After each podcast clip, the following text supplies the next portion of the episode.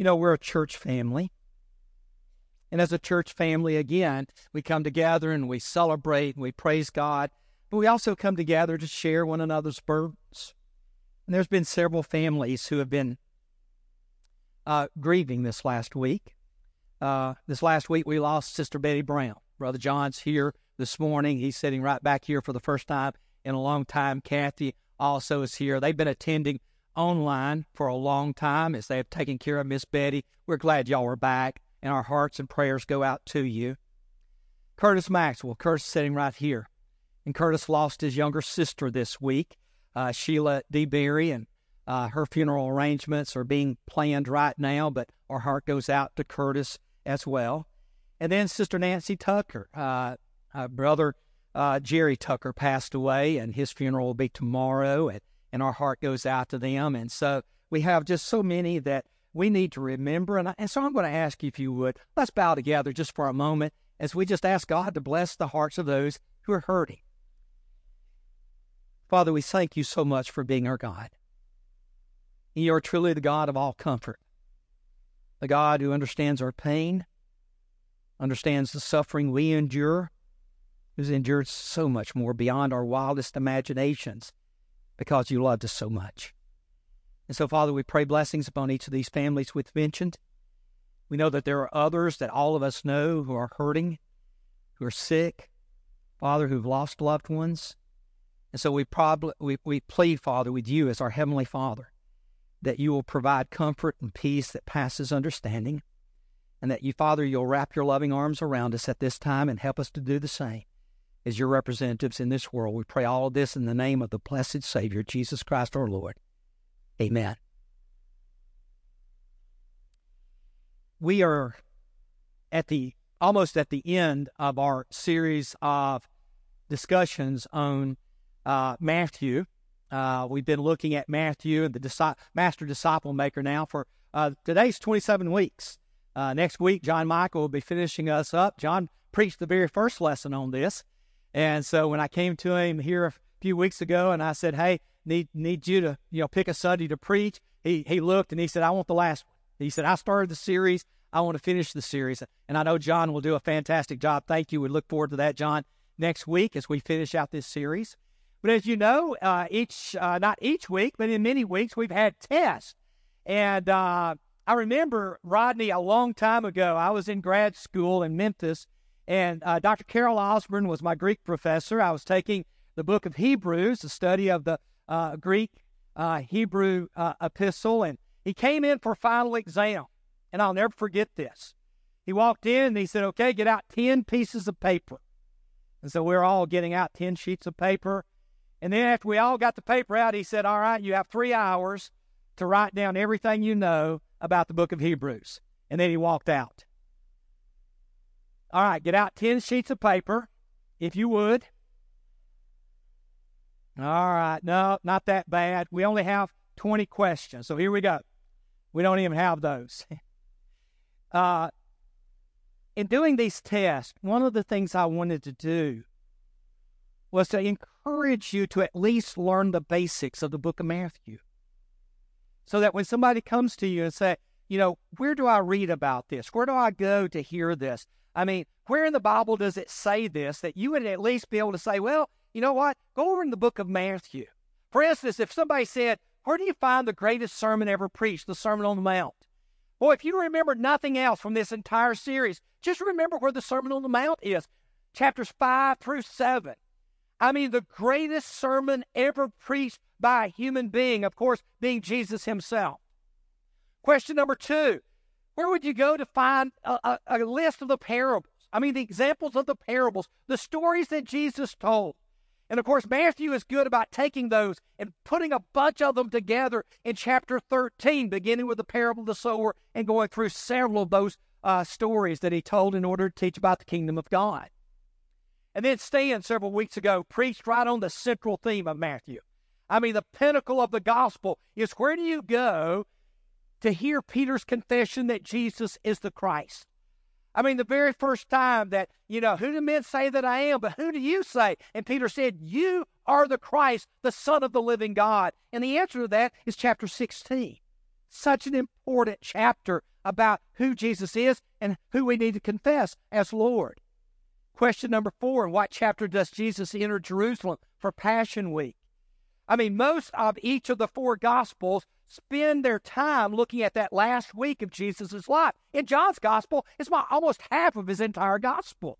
And the answer in Matthew's Gospel is Matthew 21, with his entrance uh, into Jerusalem on that Sunday that we, we call, you know, that, that wonderful grand entrance. And then question number five, in what chapter is Jesus crucified and buried? And if you've read your chapter this week, you know it's chapter 27. Chapter 27 could be summarized in two simple words simply the crucifixion. It's a long chapter, a lot of information. No way you could preach on it in one sermon. But I would like to just kind of give you a synopsis of what's going on in this particular gospel. In Matthew 27, it begins with the Sanhedrin putting Jesus on trial and then coming to a decision that they're going to put him to death. The Jewish Sanhedrin is their court. 70 members, elders, met, made up of Pharisees and Sadducees, and they come together because they want to get rid of Jesus. Not everyone agreed. We know that, that uh, you had Nicodemus who didn't agree to it. Joseph of Arimathea, who didn't agree to it, I suspect a handful of others. But the majority wants to see Jesus gone, and so they decide to kill Jesus. And then, in right after that, Matthew does something unique. He tells us about Judas's response. Luke does a little bit of that over in the first chapter of Acts, but just a little bit of it. It's just a very brief comment. But Matthew wants to tell the story more because if you knew anything about Jerusalem, you knew what happened as a result of it. We'll talk about that here in a moment. This follows, uh, or this is followed by Jesus' trial before Pontius Pilate. And then, of course, his trying to get Jesus out of it by, by offering to release someone to the people on that Passover day, and, and they chose Barabbas instead of Jesus. Jesus is then given over to be scourged and mocked and, and, and you know, a, a crown of thorns put on his head, a purple robe put on him, soldiers kneeling in front of him, you know, proclaiming him as king and then laughing about it. And then Jesus is crucified. As simple as that. We'll talk about that here in just a second. He dies on the cross, he's buried, and guards are placed at the tomb because of the rumors he'd be raised the third day, which we have, nor, of course, know was true. everything you see up here may seem like a story that happened a long time ago. But I think we need to realize that everything we see up here is actually about us. I don't know if you've ever been invited to, you know, picture yourself in a in a scene in a book or perhaps in a movie. I mean, if you were in that particular story, what would, who would you be and what would you be doing? Well, we need to realize that we are in this story. Every one of us. Now, we may identify with some of the characters, but let me tell you that there is a sense in which we're in this story unlike any other story we're a part of. And I hope you'll realize this as we just kind of reflect on the crucifixion of Jesus. When the morning came, all the chief priests and the elders of the people took counsel against Jesus to put him to death. And they bound him and led him away and delivered him over to Pilate the governor. If you go to the other Gospels, you'll read that in reality, Jesus was tried twice that night. Once in front of Annas, who had been high priest, and who a lot of the Jews still considered high priest. And then he was carried over to Caiaphas, who was his son in law, who was the current high priest, and he was tried there. Jesus would end up being tried in reality four times that day. And so they had tried him and decided early in the morning to send him over to Pilate so that Pilate could pronounce judgment because they didn't have the power of the death penalty at that time. And yet, if you look at that story and you think, wow, what a horrible thing. Peter is quick to tell us in Acts chapter 2 in the first gospel sermon that even though this happened, it was part of the plan of God. I mean, notice the language there. This Jesus delivered up according to the definite plan and the foreknowledge of God. And so the number one observation is that Jesus' sentence to death was not happenstance. This wasn't a mistake. It wasn't the Jews all at once deciding they're not going to accept Jesus. It was the plan of God from the beginning of time. And we need to realize that. And then you have the story of Judas. It's fascinating, almost haunting the way the text reads. Then, when Judas, his betrayer, saw that Jesus was condemned, I don't know of anyone who spent much time on this. I mean, we know Peter followed Jesus. We know John was there during the trial of Jesus. But most of us don't stop to ask, where was Judas? I mean, when Judas went up and kissed Jesus, and the soldiers arrested him, what happened to Judas? Where'd he go? And my guess is he went back with the with the soldiers. He went back and, and watched the trial.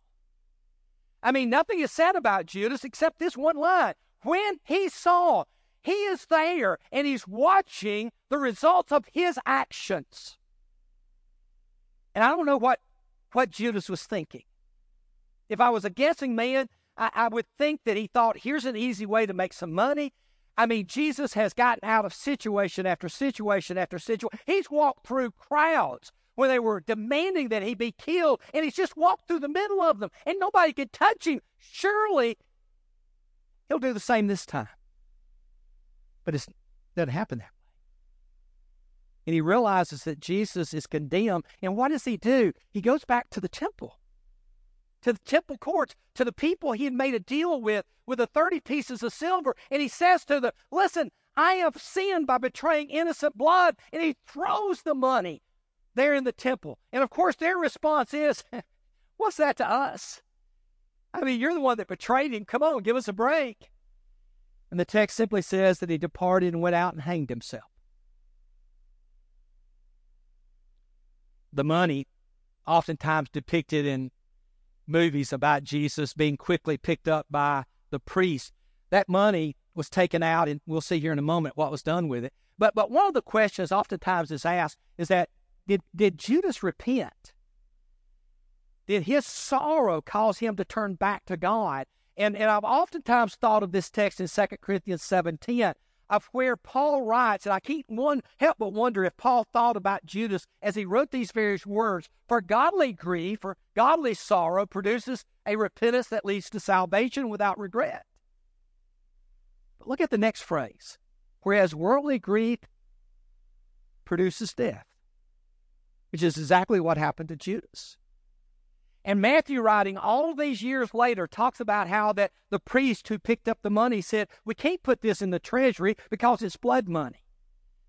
Now, now I want y'all to think for a moment. They're the ones who paid it to Judas. There's the one, they're the ones who arranged Jesus to be executed. And now they're conscientious about putting it back in the treasury? Are you serious? And that, that is exactly how so oftentimes we compartmentalize our lives. I mean, on Sunday, boy, it's all about God. And on Monday, it's all about me. And I mean, we we have this phenomenal way of, of, yes, I'll get back in tune with God today, but tomorrow I'm going to do something as opposite of God as possible. And that's the way these priests were. Matthew says that they took the money and went out and bought a piece of property to, to, to bury strangers who died called it the potter's field. And I want you to notice the last line there. And Matthew writing all these years later says, by the way, it's still called the field of blood to this day. I mean, after all these years, it's been probably 30 plus years, and Matthew said they still call it the field of blood. And only an eyewitness would have known that, Matthew shares that with us. So, observation number two, boy, this is a big one. Even Jesus lost one of his disciples. You know, oftentimes when we try to reach people, we think, what if somebody turns me down? What if somebody says they're not interested? What if somebody starts, but then they turn their back? And we need to realize, listen, it's not us that they're turning their back on. It's Jesus and ultimately God. And Jesus even experienced that. They take Jesus to, to Pilate. Pilate begins by saying, Are you the king of the Jews? You have said so. Jesus responded, they had all kinds of witnesses that came forward. Other Gospels accounts tell us that. The entire time, what's Jesus doing?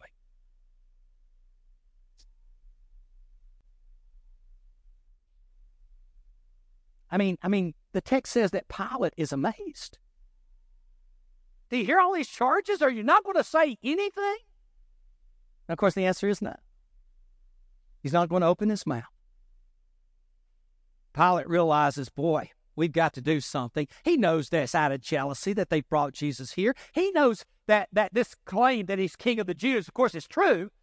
But in Pilate's mind, it's not the kind of king he ever recognized. And he's like, you know, he's not guilty of anything. And so Pilate schemes and comes up with this idea I'll let him through or let him loose by this custom that I have. You see, it's Passover. Passover celebrates the Israelites being set free from Egyptian slavery. And so Pilate, when he came, wanted to do a favor for the Jews. And so every Passover, he would release a prisoner, kind of like releasing the Israelites out of Egyptian bondage. And so he uses that and he says, Listen, I want to release one of the prisoners like I normally do. And then he comes up with this plan. And the plan is to release either Jesus or Barabbas. Now, while he's thinking about this, his wife sends word to him.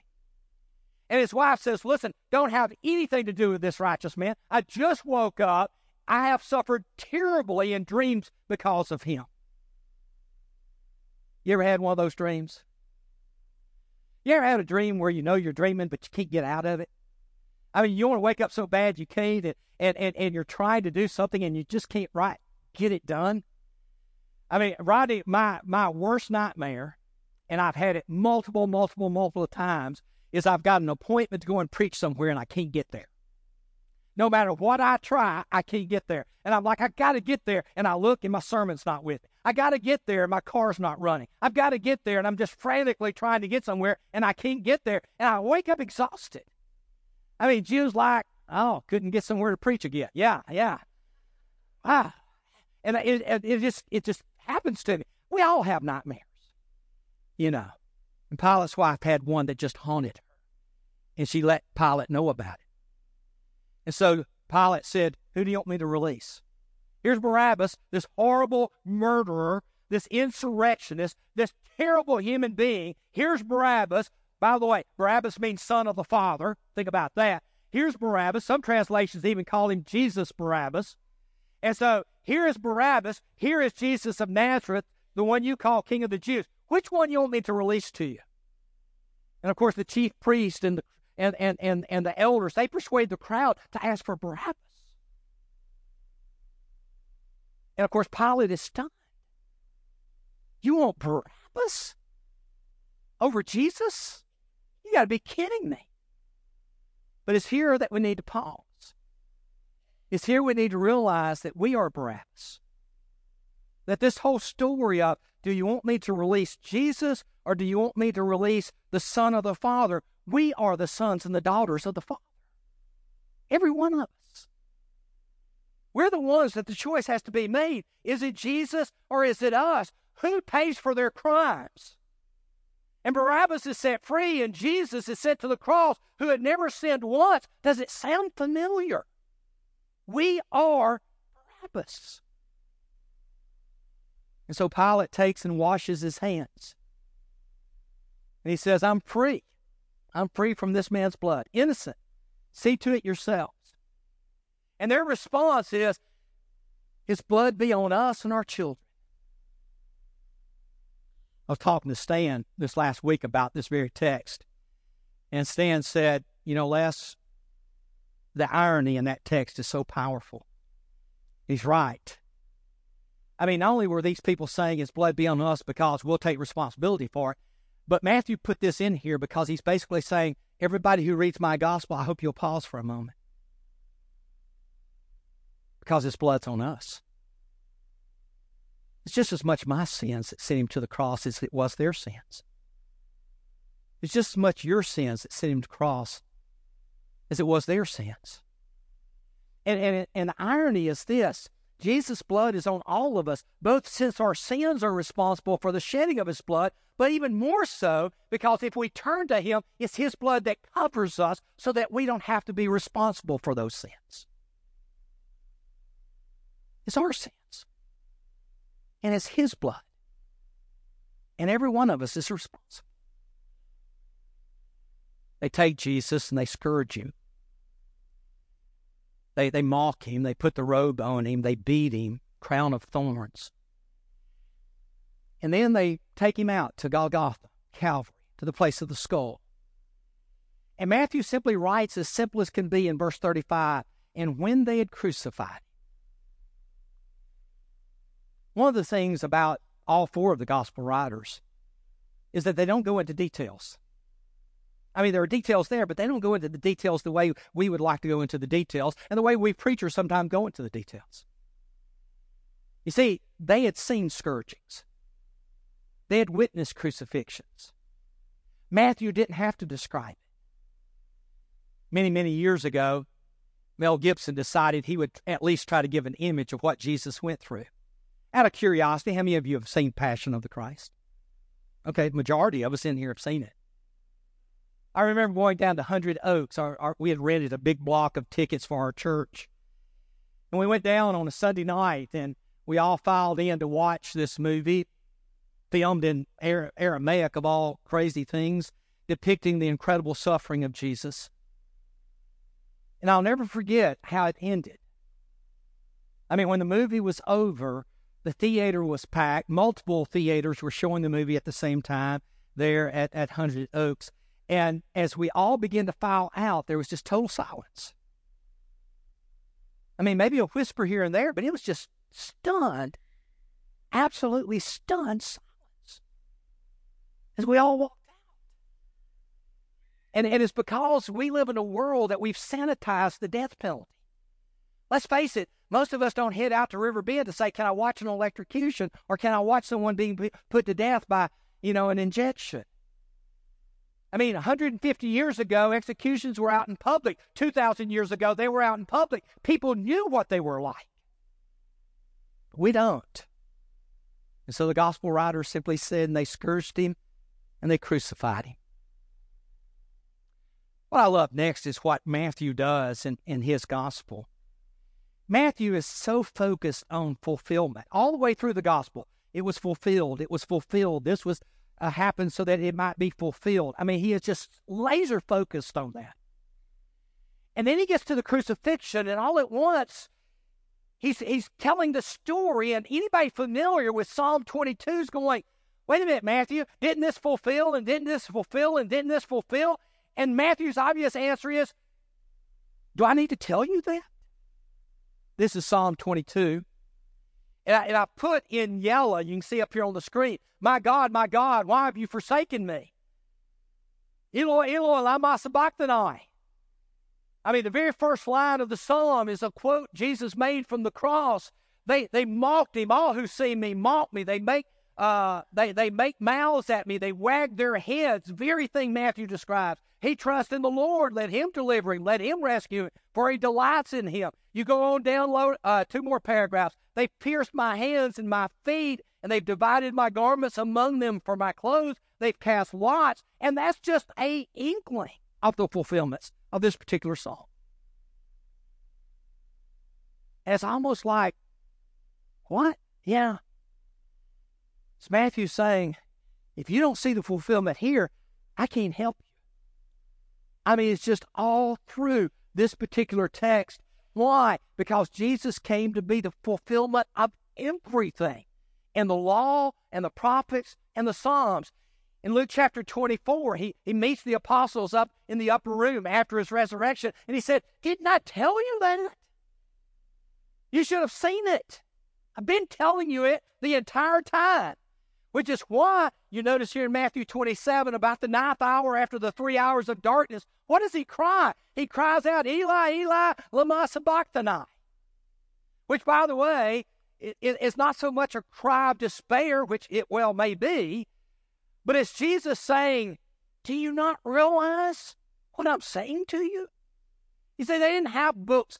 Uh, they had books, but they didn't have chapters and verses back then. And the way that you would tell someone about a passage is simply begin to quote the first line of it, especially the Psalms. By the way, we still do that. You ever notice that in our song books, Blake, we go to the back, we can either find the song by the title or the first line. Blessed assurance, Jesus is mine. I mean, all I have to do is start, and you're, oh, that song. Just as I am. All you got to do is just say the first words. And here's Jesus on the cross saying the first words And basically saying, I hope you read the rest of it. And then the text ends by saying, after he had cried again, he yielded up his spirit. Again, it's about us. All of this is about me and about you. Look at what Paul said. For while we, while we were still weak, at the right time, Christ died for the ungodly. The ungodly? Yeah, that's me. For one will scarcely die for a righteous person, though perhaps for a good person one would dare even to die. But God shows his love for us. And that while we were still sinners,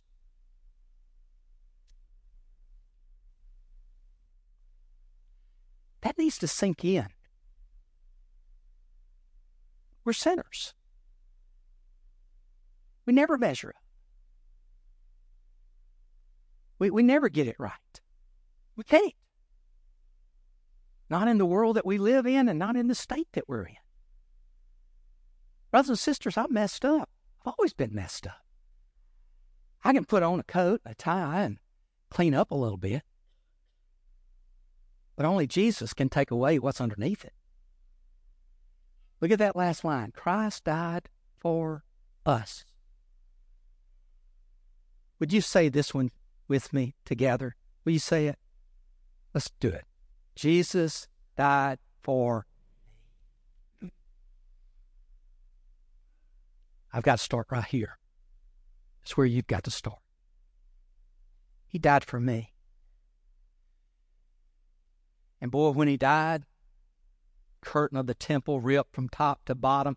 That, that curtain of the temple was probably as high as this auditorium. It was a massive curtain there in the temple. And all at once it just ripped. That curtain that separated the holy place from the most holy place, where only the high priest could go once a year, that curtain was ripped from top to bottom for a reason. Rocks began to be torn apart, the earth began to shake. And then you have this weird text here of where the saints of old, some of them came to life. The ESV tries to deal with this text. It's a very difficult text just to translate.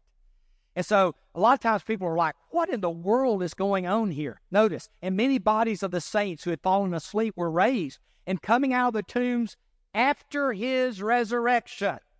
Okay, notice the language there. After his resurrection, they went into the holy city and appeared to many. And so the question is, when were they raised from the dead? Were they raised when Jesus died and the rock shook, or were they raised when the rock shook the next time and Jesus was raised from the dead? I don't know that it makes a difference. But what I do know is that the resurrection of Jesus Christ and the death of Jesus Christ is what gives us all hope that one day we will be raised.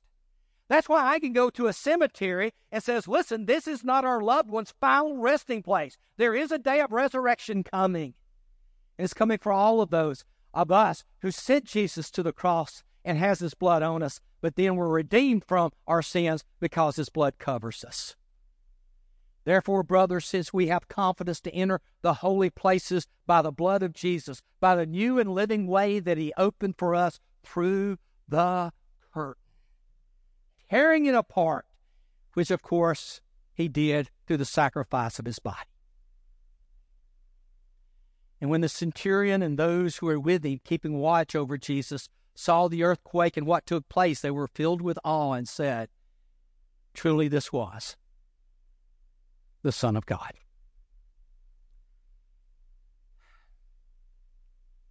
Soldiers, Roman soldiers, who now believe that something amazing just happened. I believe with all of my heart that this centurion was the first to proclaim the gospel after Jesus' death. Now, you would have Mary Magdalene who had proclaimed it after the resurrection. But even at the point of the death, this centurion looked and said, This person was the Son of God. And that's the message we have for the world. And so today, as we go, number one, read Matthew 28. Let's finish out well. Let's all read Matthew 28 for next week. Number two, reflect on the story of Barabbas. Now, that story, that story is your story. That story is my story. We need to think about that. And if you have children, don't shy away from talking about the crucifixion of Jesus. Just keep it simple. You know, sometimes as our children is young, they learn, you know, they hear Jesus died for me, but what does that mean for them? Don't shy away from sharing it with them, but at the same time, keep it age appropriate. I think that's very, very important. And then finally, would you pray this week for our country? That God will use His word to bring about revival in America because we desperately, we've been praying all year for Sumner County, for Hendersonville, for Gallatin and Goodlettsville, White House, Madison, all of our surrounding communities. Let's pray this week as we finish out well. Let's pray for our country as we enter another round of elections, that God will put in place people, but also put in place us, His people, to bring about revival in America. If you have a need this morning, we have elders who will be in both the front and the back uh, foyer. They'll have name tags that says elders. If you have a prayer need, go to them, share with them, let them pray with you. If you'd like to be baptized, go and tell them. They'll be glad to arrange it. Or if you want to just come and tell me, I'll be down front right now as together we stand and sing.